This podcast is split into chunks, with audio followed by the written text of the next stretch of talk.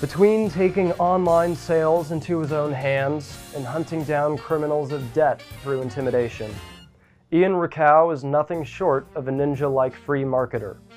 Together, we concur that all you need to make a bundle is a solution to a problem.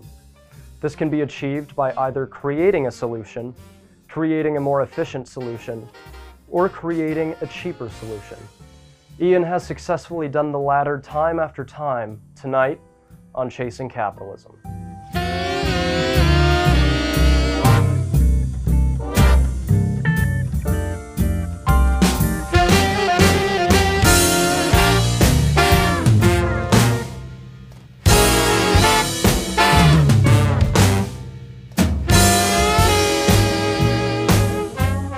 Thought it was really cool when I was about 30. I did a 250 pound military press. Ian Rakow, BJJ, Rocco, Badass, Rocco. Rocco, Rocco, Rocco. Rocco, like Rocky. Like, like the Italian Rocco. Uh huh. So you're a man of the free market, doing all these spicy, interesting gigs. Probably one of the most funny was the online Viagra sale that I've heard so much about. Yes. So you, before online prescription and doctor appointments were a thing, you were ahead of the game, Yeah. and you beat the government by selling Viagra online. Yeah, that was uh, in the late 90s. I um, had this idea. You know, initially I got out of college at U of A and I started doing uh, real estate with my father. Okay. Um, and we were working on large ranches and it was incredibly boring for me. So I actually um, started a web design company uh, with a friend of mine in, from college, from U of A. And it seemed like we were making everybody a ton of money. Every client of ours was making, we'll just say a lot of money, and we were making about $5,000 on a website. Okay.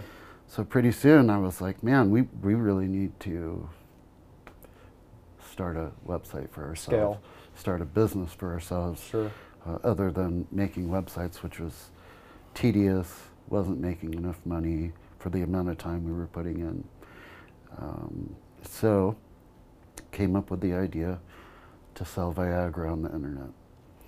Where did Um, this spur from? Was it a conversation where your buddy asked for a pill and he says, you know what, we should sell them? Um, you know, I was talking with a doctor at some point, um, and I was saying, you know, I was, we were discussing how embarrassing it is for guys. To go in and get the prescription To from go the in doctor and say it's for their friend. Yeah, Right. by the way, I've got uh, erectile dysfunction, and Right.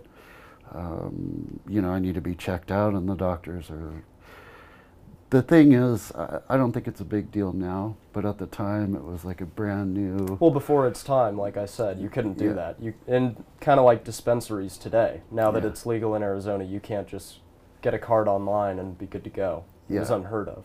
Yeah, now it's now talking about Viagra. You go into the doctor, say, "Hey, you know, give me some Viagra too Right. for fun." Right. People are uh, pretty open about it. So, uh, interestingly, I started one of the first um, affiliate programs on the internet. So I had 8,000 people with a copy, a replica of my webpage, and they would market, and every single sale that they would get, uh, they would get paid for. And we had people making 15, 20,000 a month just marketing our Viagra Wow. around the world. So we made, uh, you know, to start the business, I got a $50,000 loan from my father. Okay. I paid back in six weeks. But in the meantime, he got 51% of the company, and um, which was fine. I mean, fair is fair. Sure. And uh, made a lot of money at that time. I was bringing in, I was 22 years old, making 50 grand a month, and uh, it was great. Great deal. Yeah. I mean, I think um, for younger capitalists that are watching this show, my advice would be to take chances while you're young, while you don't have kids, while you don't have a family. Not that you should stop when you do have kids, but it's certainly a hell of a lot easier. You have just yourself to support. You can keep your bills down to nothing. Maybe live off a couple grand a month and uh, try to make a business or sell something- Viagra. Sell Viagra, yeah. And you know, the other thing is do some something that you love. Um, I love internet. I love business. Um, I like being an entrepreneur, doing different things. And for me, one of my keys to success is uh, doing things that I really like. Doing also things that I, I feel like is a good service for people that's helping people. Sure. So the classic um, example that I grew up with of capitalism is it's raining in the street, and there's a need. So people are walking, they need an umbrella, they need shelter, they need to go in somewhere. Somebody has the bright idea, like you had the bright idea to start your own web chain and sell pills online, to go out and start a stand that sells umbrellas. And before you know it, people are buying umbrellas, and it's benefiting both them because now they have shade, and it's benefiting the person selling it because now he has money to do what he needs to do. And that's Right. the classic definition of how capitalism is beneficial to society. Is it's a win-win. Yep. Um, and I'll tell you, interestingly enough, my dad, early on in my life, he said, uh, "You just don't have the personality uh, to work for anybody, and you don't like listening to people. So you're going to have to work for yourself. Start getting used to it." And when I was 13 years old, I started a company called the Computer Whiz. Oh wow! My dad literally Bit of an Elon. yeah, my dad literally took me down to the state, got me business licenses, tax It's license, fantastic. and um, at Central High School here in Phoenix. Uh, Right around the corner. Yeah, I got permission to. Uh, was the only kid on campus that could have a pager, because I had uh, set up a contract with Cigna for the radiology department, and um, I was also working for lots of doctors and things. So I was getting fifteen dollars for the first hour, and uh, ten bucks for every additional hour. Okay. But if it was an emergency and they had to pull me from school, I would get 65 bucks an hour. and I was 13 years old. I thought that was pretty, That's pretty cool. amazing for any 13-year-old to have that motivation. Yeah, so I actually carried that company on through uh, through college, hired um, employees in college, and if students needed tutoring or they needed their printer fixed, or they needed uh, their computer fixed or whatever, I had flyers in every room. They could pull a tab off and and uh, hire somebody. It was a it was a great business and. I used to tell people, uh, you know, it was called the computer whiz. I told them if I can't fix it, I'll whiz on it. so that was uh, probably my first, um, you know, real experience with capitalism. But I think my parents did a great job. Uh, my dad brought me into the office any opportunity he had, and I was always working as a kid, answering phones, doing whatever I could, filing, doing business with my dad. That's great. Yeah. And um, you strayed into the field of real estate. Why, if you knew you wanted to whiz on computers? Um, it was something that my dad. It, it's been my grand grandfather was uh, in Russ Lyon. My father was doing real estate. Has been doing real estate for probably close to thirty something years. So, uh, and I had some experience working with my dad all these years, so I um, thought it was worth a shot.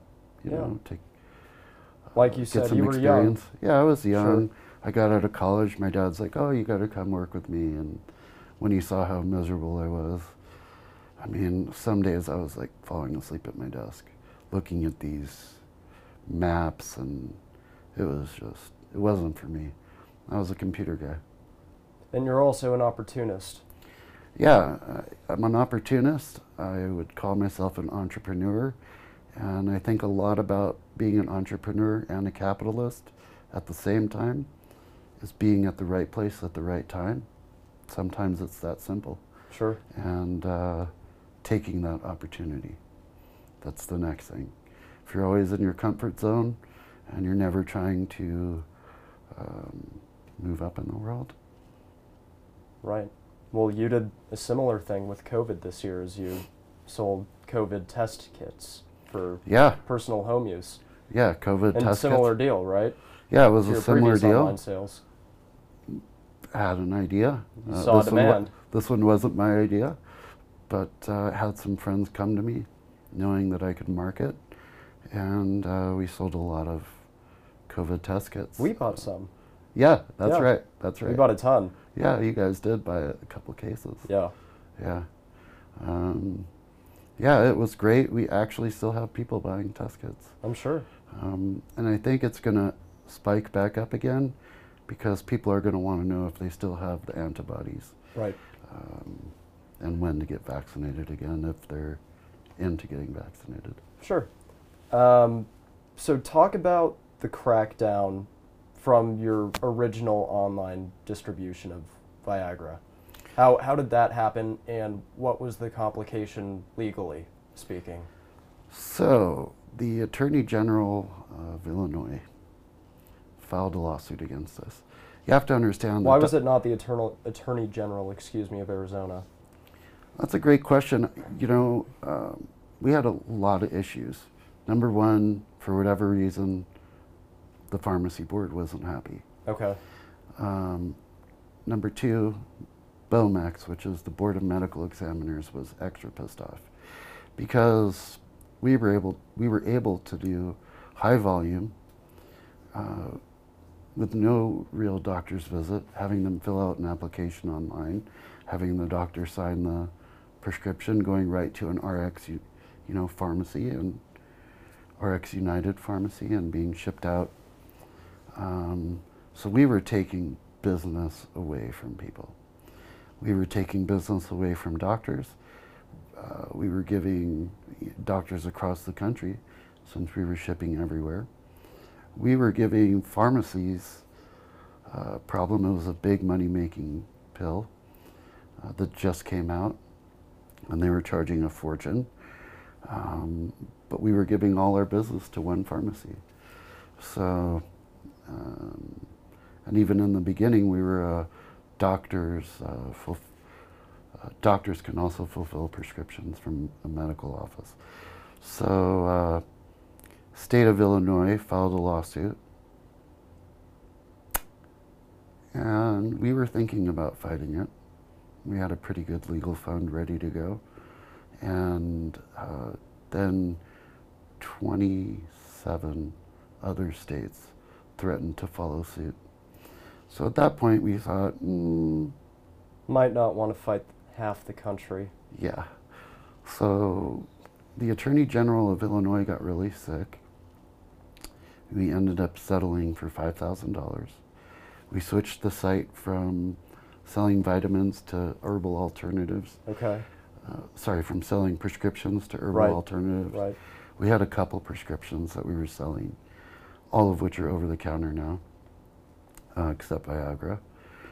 And uh, we even came up with an herbal Viagra for women. Um, we had a lot of, uh, it was interesting. We had like a circle on the page. Half the page for a while was prescriptions, half was vitamins, while we were kind of shifting over. Because a month prior, we were on CNN headline news every Wow. 30 minutes, and it was the whole screen. Do you have saved recordings of that? Could you look it up if you if you could? I could it? probably find it. Okay. Yeah. So we were That's on. hilarious. We were on every 30 minutes, and it was just our entire website, and they thought they were trying to, like, bust the company, but what the news story was, I'm sure it exploded business. You order Viagra today, you get it by 10 o'clock tomorrow, FedEx. It comes from an RX United pharmacy, and it's real. That's all anybody heard.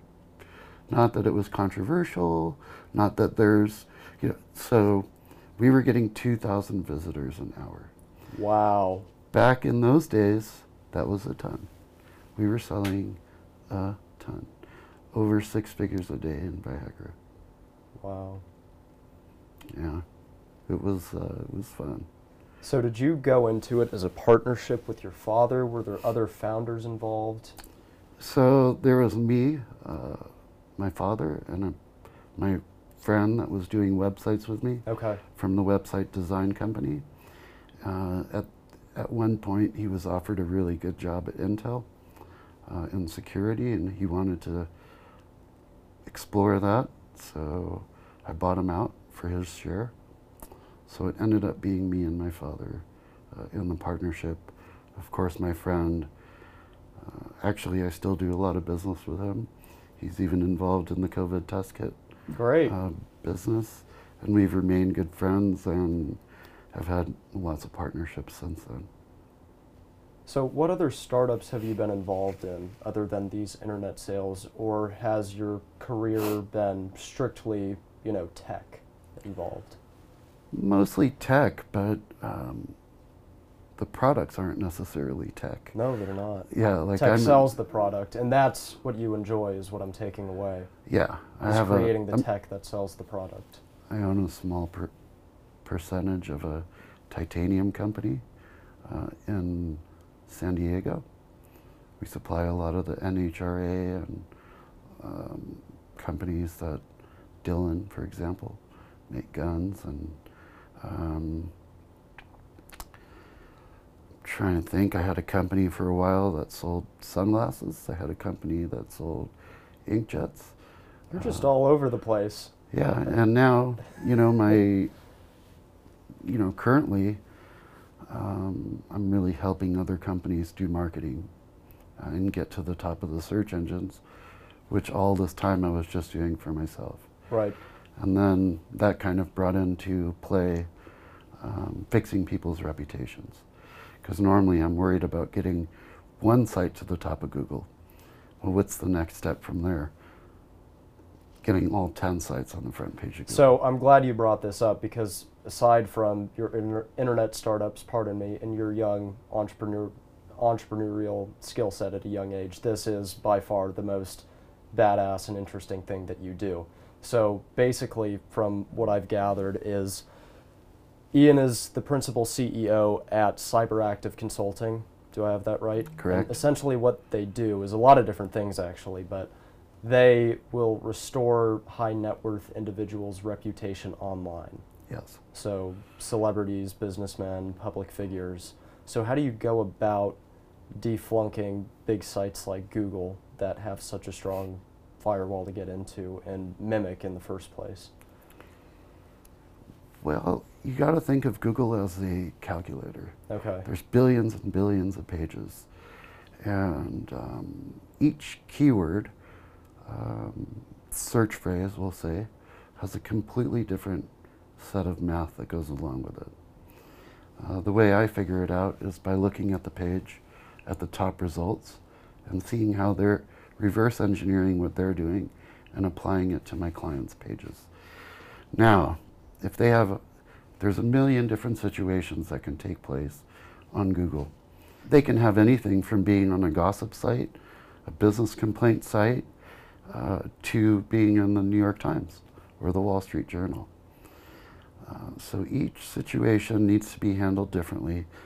Best case scenario is I can go in, bribe some people, get them to take down the page, put up a better article. There's lots of techniques, for example, like Google only likes to show one domain, uh, one website, one time in the top 10. So if there's, for example, 10 articles about you in the New York Times, they look up your name, Chaz Keller. It's not going to say 10 articles from the New York Times. Sure. It's going to show one. Um, and that one article will most likely be the latest article about you. So, if, say, I have a client, their number one uh, article is the Wall Street Journal, I would try to find an author or refer them to a PR agency that can find an author to do a positive story. if we can accomplish that, we get a positive story from the Wall Street Journal. As I said, it replaces, it, they want to only, Google only wants to show the latest story. So within hours of that story being published, the new story, it bumps out the old story to pages back, and we have a beautiful front page. Um, otherwise, like I said, uh, paying sites or bartering with sites or paying money to say their, I guess, their charity, uh, whatever it is, we, you know, we can cooperate with them. And um, I guess the worst case scenario that I have to deal with and what I hate the most is when you have to push down all of the bad results. Sure. The reason I hate that is because it's the longest, it's the most expensive, um, and clients hate it the most, obviously, for those two reasons. If, um, if it was up to me personally, I would be done with every job in one to two weeks and uh, have a lot of happy clients. Invariably, if I help a client within two weeks and they're a high net worth individual, they give me all their business, all their projects, every entrepreneurial venture they're in, and then I get their SEO business, which is bringing traffic to their businesses. Right. So it behooves me to do the work as cheaply and as quickly as possible. And for the client as well. That's basically just good customer service. It's good business for me because my whole business is based on referrals. We don't even have a website. That's what I was just going to bring up is you guys don't advertise, you don't have any PR to benefit your company. You just take it on a strictly referral basis. Yeah, we've never spent a dollar on marketing. Never spent a dollar on our website. If you go to the website, you could probably tell. Yeah. And uh, I mean, I think it just says by referral only with our phone number. And it's actually, people have found our site and um, been afraid to call us because of that. It's sketchy. It's sketchy, it seems sketchy, I'm sure. They call us and they're like, well, and the first thing I ask them is, who referred you? I want to thank the person, take them out, something nice. And they're like, well, you know, it's been six months. We really don't have a referral. We didn't know if we should call. They're kind of intimidated by it. But uh, at the same time, um, you know, it creates a little uh, kind of man behind the curtain or whatever you want to call it. More interest. Do you think it would be more beneficial in a profit sense to have that advertising, as most companies do? It's a good question that I've thought about a lot. Um, Or do you enjoy keeping it small scale and so I did go. project? I was bigger scale at one point, and uh, it was still even based on referrals. But we were taking, I was taking smaller jobs. Um, but I had a lot of employees. It was a big pain in the butt. It was like managing a kindergarten. Um, people would tell me that when I wasn't in the office, all kinds of nonsense was going on. People were drinking. You just have no idea uh, the level of bullshit that I was dealing with. So uh, now I've got 10 employees. They're working um, all in Arizona except one, but they work remotely now. I think that all really started with COVID, although I had about four remote previously. Um, so I kind of like the niche market right now. Um, I don't really want to expand that business. I have some other interests that that I kind of want to Venture Go- into more so. for, venture into exactly, and also um, better use of my time. sure. I don't have to Babysit. babysit. I'm kind of wanting to get out of SEO a bit, but uh, I've had some other things be lucky lately. So Can you speak on those lucky things or not so much? you know, I'm um, recently I've uh, kind of uh, consulted with people to help recover money Okay. that they may have a judgment on or are owed in a business transaction, and I've had good success with that. I'm so you're the guy that not takes collector. the back of the casino. Yeah, yeah, right. With our jujitsu. Right. So um, no, but uh, yeah, nothing physical, nothing. Just some creative ways that I, uh, you know, talk to the client about, and if they want to go that route, I think it's more effective than any attorney they could find or you know the problem is once you get a judgment it's not necessary people usually don't collect on those judgments. Right. I mean if it's that kind of person that's going to skip out on paying money they're also going to have 50 million ways to not be able to get served to not be able to get found uh, they'll have one address where they never live an alias I know a guy. I'm not going to say his name, but I, do, yeah. I do a lot of business with him. Sure. He literally found a guy a hundred miles out that lives on a farm in Arizona, and that's his service address where he doesn't live. Wow. Who's going out a hundred miles out into like a farm, and then driving back about a hundred miles? So you're a bit of a PI. Yeah, after they, well, I'm not searching the guy. I'm just saying I've got, I'm just telling you, people that have judgments and have issues come up with all kinds of creative. I know that, uh, I know another character that has an office just for being served that he's never at, and you can't serve him.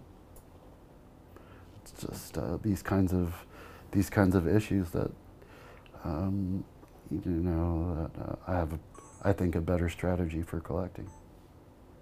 It sounds like you have quite the intimidation tactic down. Uh, we don't need know, to go into, yeah, detail. Yeah, I'm not intimidating anybody. Just helping, uh, you know, helping a client. Yeah, in one way or another. Yeah, just consulting. Um, so you also brought up that you enjoy increasing other companies' profitability. I do. I love helping um, people make money. I love seeing people successful. Um, I, I think, like I said earlier, it's important to enjoy what you do. And I really feel like I'm helping people. Um, especially when people come to me, I don't just do high net worth individuals. I've had, um, I mean, I help people that have just gotten a DUI, mugshots. I help people that have had a bankruptcy at some point uh, in the past that need to get rid of court records online uh, and try to restart their life. Um, you know, they made some mistakes in the past. It could have been 15 years ago. I mean, I think it's time for them to get a fresh start. Um, there are certain certain cases that I won't take anything to do with violence. Domestic violence, any violence, I'm out. Won't deal with it. Um, certain even DUIs, extreme DUIs, or when other people get injured, I don't want to have sure. any part of that. Right. So I got to feel good about the job for the most part. A lot of politicians do shady shit, but that's not my. I can't be judging everything. If that's I was politics. judging, then you would have no no. If business. I was judging people, I wouldn't be in business. Right. So, so I try to keep the one line of violence. Other than that, I've helped porn stars. They have a screen name and they have a real name. Right. And they have a kid that doesn't know anything about what their parent is doing. And uh, then some not nice person puts uh, their real, connects their real name to their screen name. Actually, the IMDb, uh, the Internet Movie Database, happens to be owned by Amazon. A lot of people don't know that. I didn't know that. And people will go on there, put the real name next to the screen name, and when people look up the real name, IMDb comes up and their 30, you know, porn shoots are on there. And then if uh, this poor kid's in high school and somebody looks up their mom, that's so sad. They got to basically really leave the state. Right. Uh, it's their party's over. Right. Um, so I've done a couple of those where I unconnect the name. And I feel really good about those jobs because, uh, like you said, it would ruin a kid's life. Yeah. So uh, I feel good about. I felt good about giving people erections. I felt good uh, about uh, helping. Let's not take money. that out of context. Yeah, yeah, yeah. I'm not Even personally.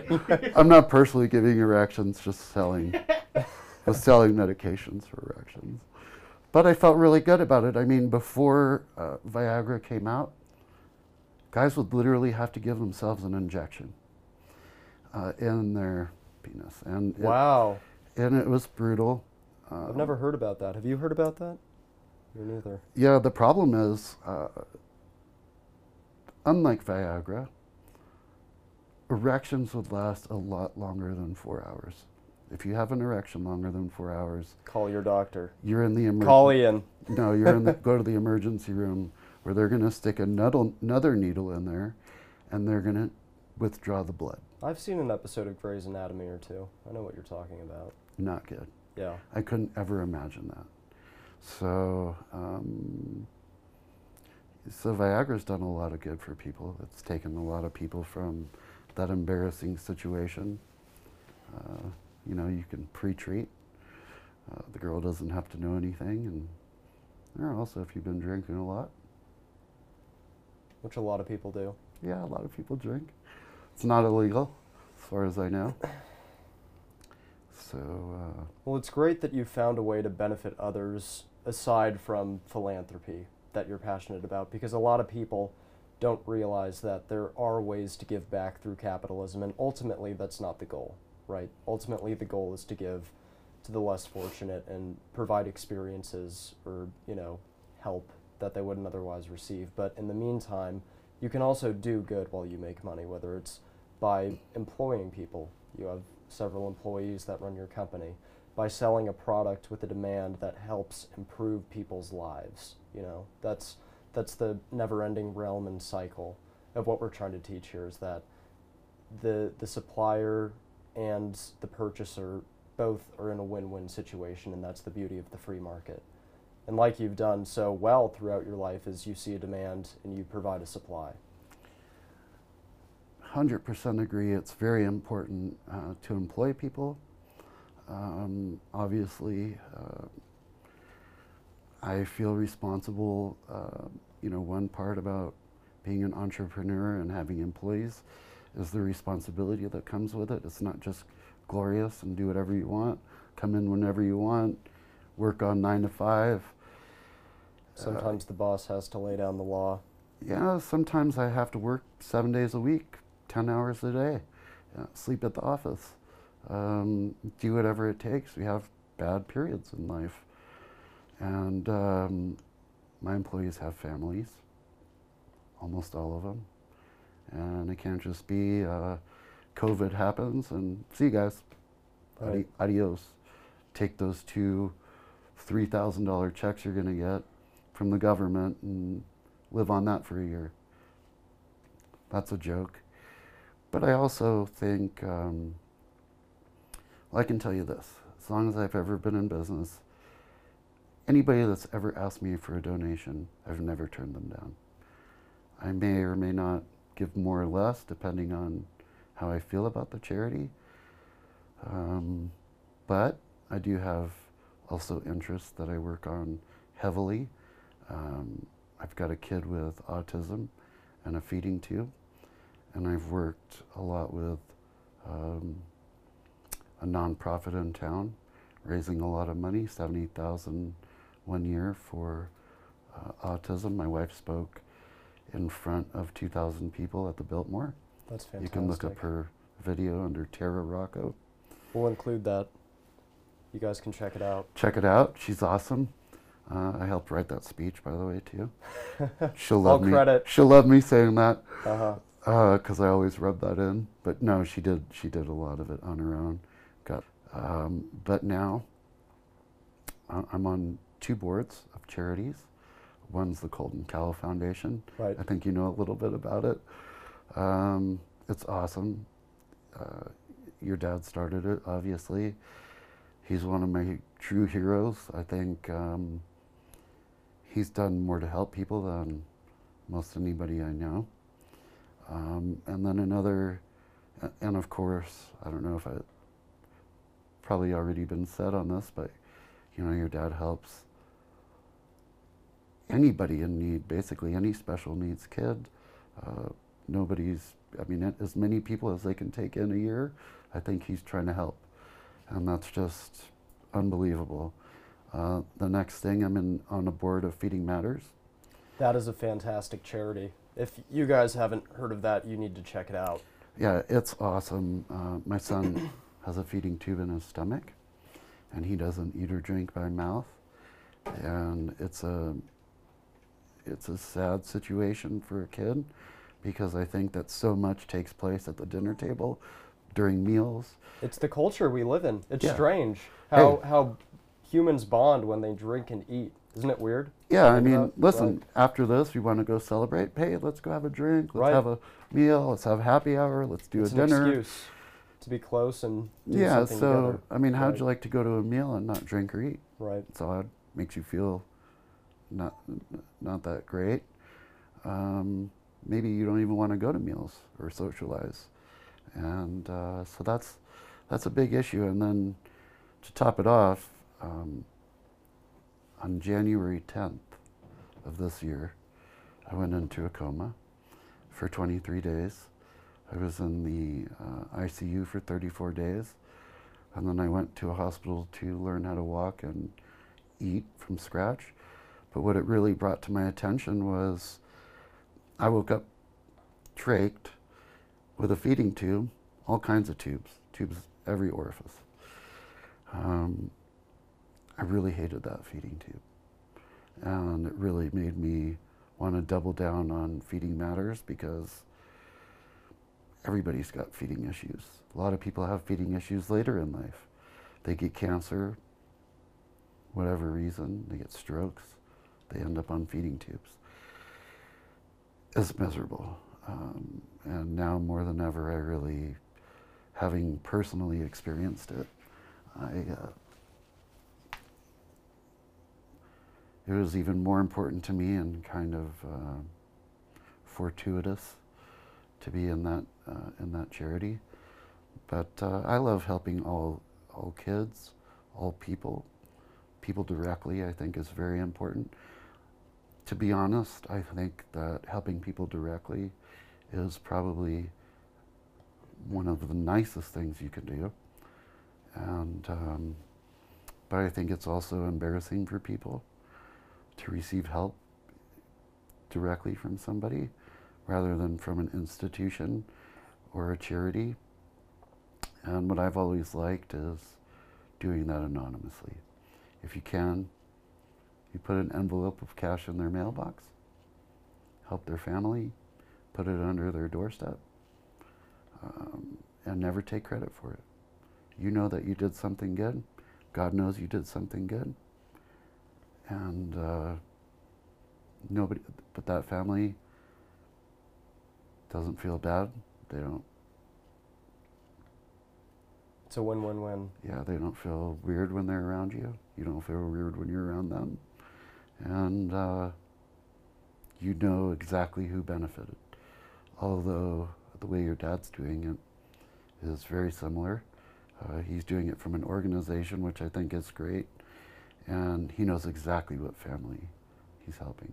So, I think that's fantastic when you can have that face to face and truly see the impact. Not Yeah. that they need to know who gave the impact, like you said, which is, uh, I don't even know how to describe that. It's something nobody else can do. A lot of people need their names on a, you know, gate that they dedicated to a campus or building that they dedicated to a business, and Yeah. they need the credit. yeah, people like credit. It's, um, And there's nothing wrong with that.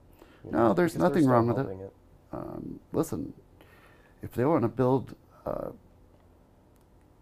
you know, I've got a, a, I have a past client, friend of mine. He put up a building in California, at a hospital, named it after his last name. Can you imagine how many people he's helping, and or how many people he helped by doing that? Um, and they're not going to feel bad that I was in such and such Right. building. I mean, hell, they're happy that, that it's there to get the, the care they help. need. to have more rooms. Um, so Well, thank you for sharing. I mean, I, I know that's a sensitive topic, but uh, I can't even imagine your appreciation for your purpose on Earth now and, and how much that must have skyrocketed. Man, I it's had less than a five percent chance of living. Um, I uh, I'm very lucky to be here. Um, I think in a lot of ways my family's probably lucky that I'm here too. I got two young kids, um, and I've got a lot of um, life ahead of me. I hope, although I probably would have told you that January one. Um, and I thought COVID was kind of, yeah. Well, and you were selling. Yeah. Uh, I'm sorry for laughing, but the irony there is just, you know, Yeah, I mean, I thought, oh, worst case if I get COVID. First of all, I'd made it almost a year with no COVID. right, right. And then I'm thinking, oh, I'm really healthy. I'm doing jujitsu. I'm lifting weights. You feel good. feel good. Relatively young. At that time, I was 45 now. I don't see any gray yet. yeah. Maybe in a year or two, maybe. That could be for other reasons, but Okay, okay. have to do a shout out to my hairstylist. yeah, Uh, but um, you know, um, very appreciative to be alive. You got to make the best of every day, um, and you got to think ahead. Especially, I've never asked my wife to work a day. As a matter of fact, I prefer that she's with the kids. Can you imagine if I passed away right now, though? I the mean, change. I've been doing good, but I don't think that uh, they would have been set for life, which is where I'd like to have them be uh, when I go. Not that I don't want my kids working uh, or being entrepreneurial. Um, I don't want them to be, Set up yeah, set to up. do what they want to do, to have the $50,000 that they don't need to give 51% equity away to. yeah, we to used to, to do what the, they want uh, to do. Yeah. Just come out Lucky Sperm Club, Yeah, you know, which, Right. uh, which is cool. Right. I'm not against it, but I don't like just a trust fund kid that just absolutely does nothing in his life, parties, this and that. I mean, you're born how you're born. This, you know, it is what it is. You're born, might be born well off, you might not be born well off, but I think it builds character. Being a capitalist, being entrepreneurial, uh, helping people, whatever the case is, you can't just sit around and I totally agree. Party all the time. You I see totally what happens agree. to those guys. Right. And and I think the biggest thing, like you said, and like everybody has said, it's so funny you bring that up too. And every single episode is do what you love. And as long right. as you do what you love, you're not going to realize that you're working, and you will be motivated, even if you are set up. You have to be very fortunate, though, to do what you love. And that's why, if I was going to tell anything to the audience, I would say take chances early on and try to take those chances in a direction heading to something that you're going to really like doing. And the chances are, if you really like doing it, you're going to be successful. It's going to be something you want to do in your spare time and think about in your spare time. And Put all your effort into, um, make money, be happy, be healthy. Um, a lot of advantages. a lot of people think it's bad to have money, and um, it can create sort of a stigmatism of a, bad persona, a bad behavioral aspect of somebody. But at the same time, money is there is a tool, not a toy, right? It's a tool to help people. It's a tool to employ people. If they don't want like money, then I'll give them my address. if they don't think it's, you know, if they don't think it's important, you know, don't have any. Right. Um, don't take welfare. Don't. What do they need it for then? Right. We're all good. Go and live it, in a. it- it- I think as soon as people realize that, that it's there is a tool and something that can better the lives of not only yourself but others. It's not only a tool, it's motivation. Motivation to keep yourself alive, keep your family alive, healthy, have insurance, have. Uh, I don't understand people that think that money's bad or they think that people have too much money. Uh, they got there. Um, they probably have a ton of employees. Uh, they're feeding the lives of not only their employees but their families. Sometimes their family's family. Sometimes, uh, well, you never know. Sometimes their family's family's family. Grandkids helping great grandkids. And also, you look at somebody like yourself, a very generous philanthropist. You do give back in other ways than just capitalism. I don't know anybody that's making a decent wage that's not giving back in one way or another. Nobody. Not met one person um, that's got a great business, made a lot of money, however, um, not giving back. And, um, uh, you know, I think that that's important for people to know. I think it's sad that uh, it's never going to work out that everybody's going to have the same amount of money. Well, that's a utopia, and in a utopia, there's no motivation, there's no problem to be solved, there's no demand, there's no supplier. That's right. It's unrealistic. A utopia is technically a, you know, dystopia. It's it's. There's still going to have to be somebody right. that makes our food, supplies grocery stores. There's got to be people owning grocery stores. And there has I to mean- be people bagging at the grocery stores. Yeah, a lot of of roles to play in society. Lots of roles. And we wouldn't have i mean just recently we had a hacker attack our meat supply chain. Wow. imagine you know just just a hack a, fly, a, a and now there's worries that we're not going to have enough meat. Can you imagine if we didn't have meat processing plants? Right. nobody was working and just have no food And at that point, it already is, but it's suitable to be more sustainable and friendly. But it is Darwinism at the end of the day. Capitalism is Darwinism. it is As much motivation, as much action as you take, that is how much you will be rewarded. Yeah. And there's people happy to stay at home, watch TV, do nothing, live on government assistance. Um, you know, I don't know how, I mean, listen, if they're disabled uh, or they have issues, that's a different story. Health issues, uh, any type of health issue. But, um, Uh, but I have a problem with just giving away money for no reason, for somebody doing nothing. Uh, I don't think that's going to help them. I don't think it's going to help their family. I don't think they're setting a good example for their family.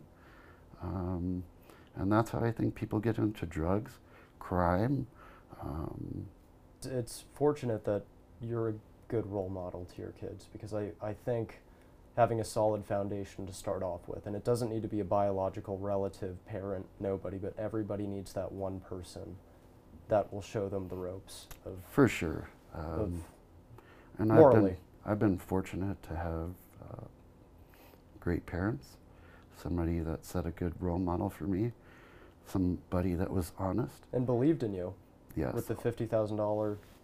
also, never investment. screwed anybody in a deal that I know of, which I think is great because one thing to know is people get funny when it comes to money, or when it comes to money, people get funny. Sure.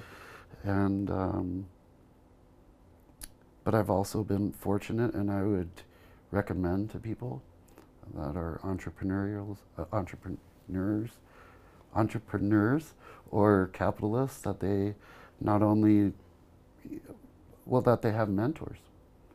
Uh, they find somebody that they can look up to that's successful in business and get them get their advice. It's always great to have um, multiple viewpoints, and I do that on any major decision I make. I always want to talk to smarter people than me. Right. If you're the smartest person in the room, you're in the, wrong, the wrong room, You are, as they say. yeah.